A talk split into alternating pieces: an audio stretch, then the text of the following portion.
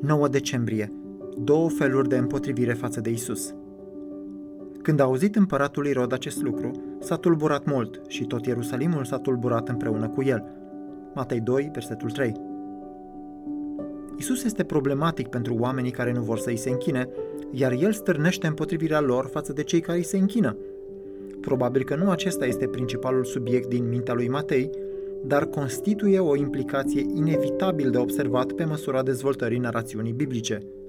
În cazul de față, vedem două feluri de oameni care nu vor să se închine lui Isus.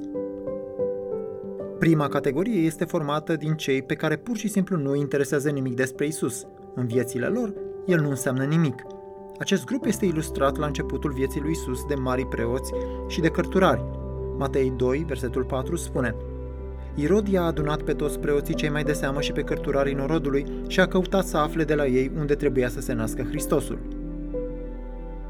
Așa că aceștia i-au spus, dar s-au oprit aici, după care s-au întors la treburile lor. Tăcerea și nepăsarea zdrobitoare a liderilor este copleșitoare dacă ne gândim la importanța a ceea ce se petrecea în acele momente.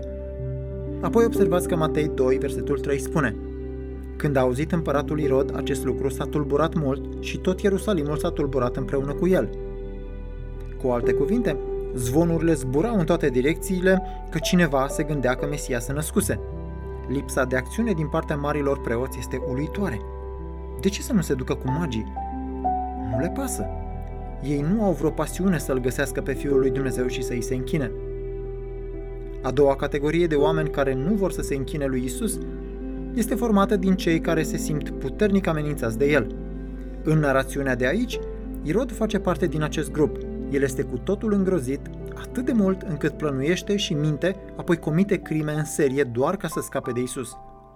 În zilele noastre, aceleași două feluri de împotrivire se ridică împotriva lui Isus și a celor care îi se închină.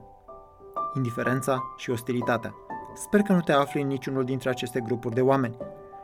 Iar dacă ești creștin, lasă ca acest Crăciun să fie momentul când te vei gândi la ce înseamnă și ce costă să te închini și să-L urmezi pe acest Mesia.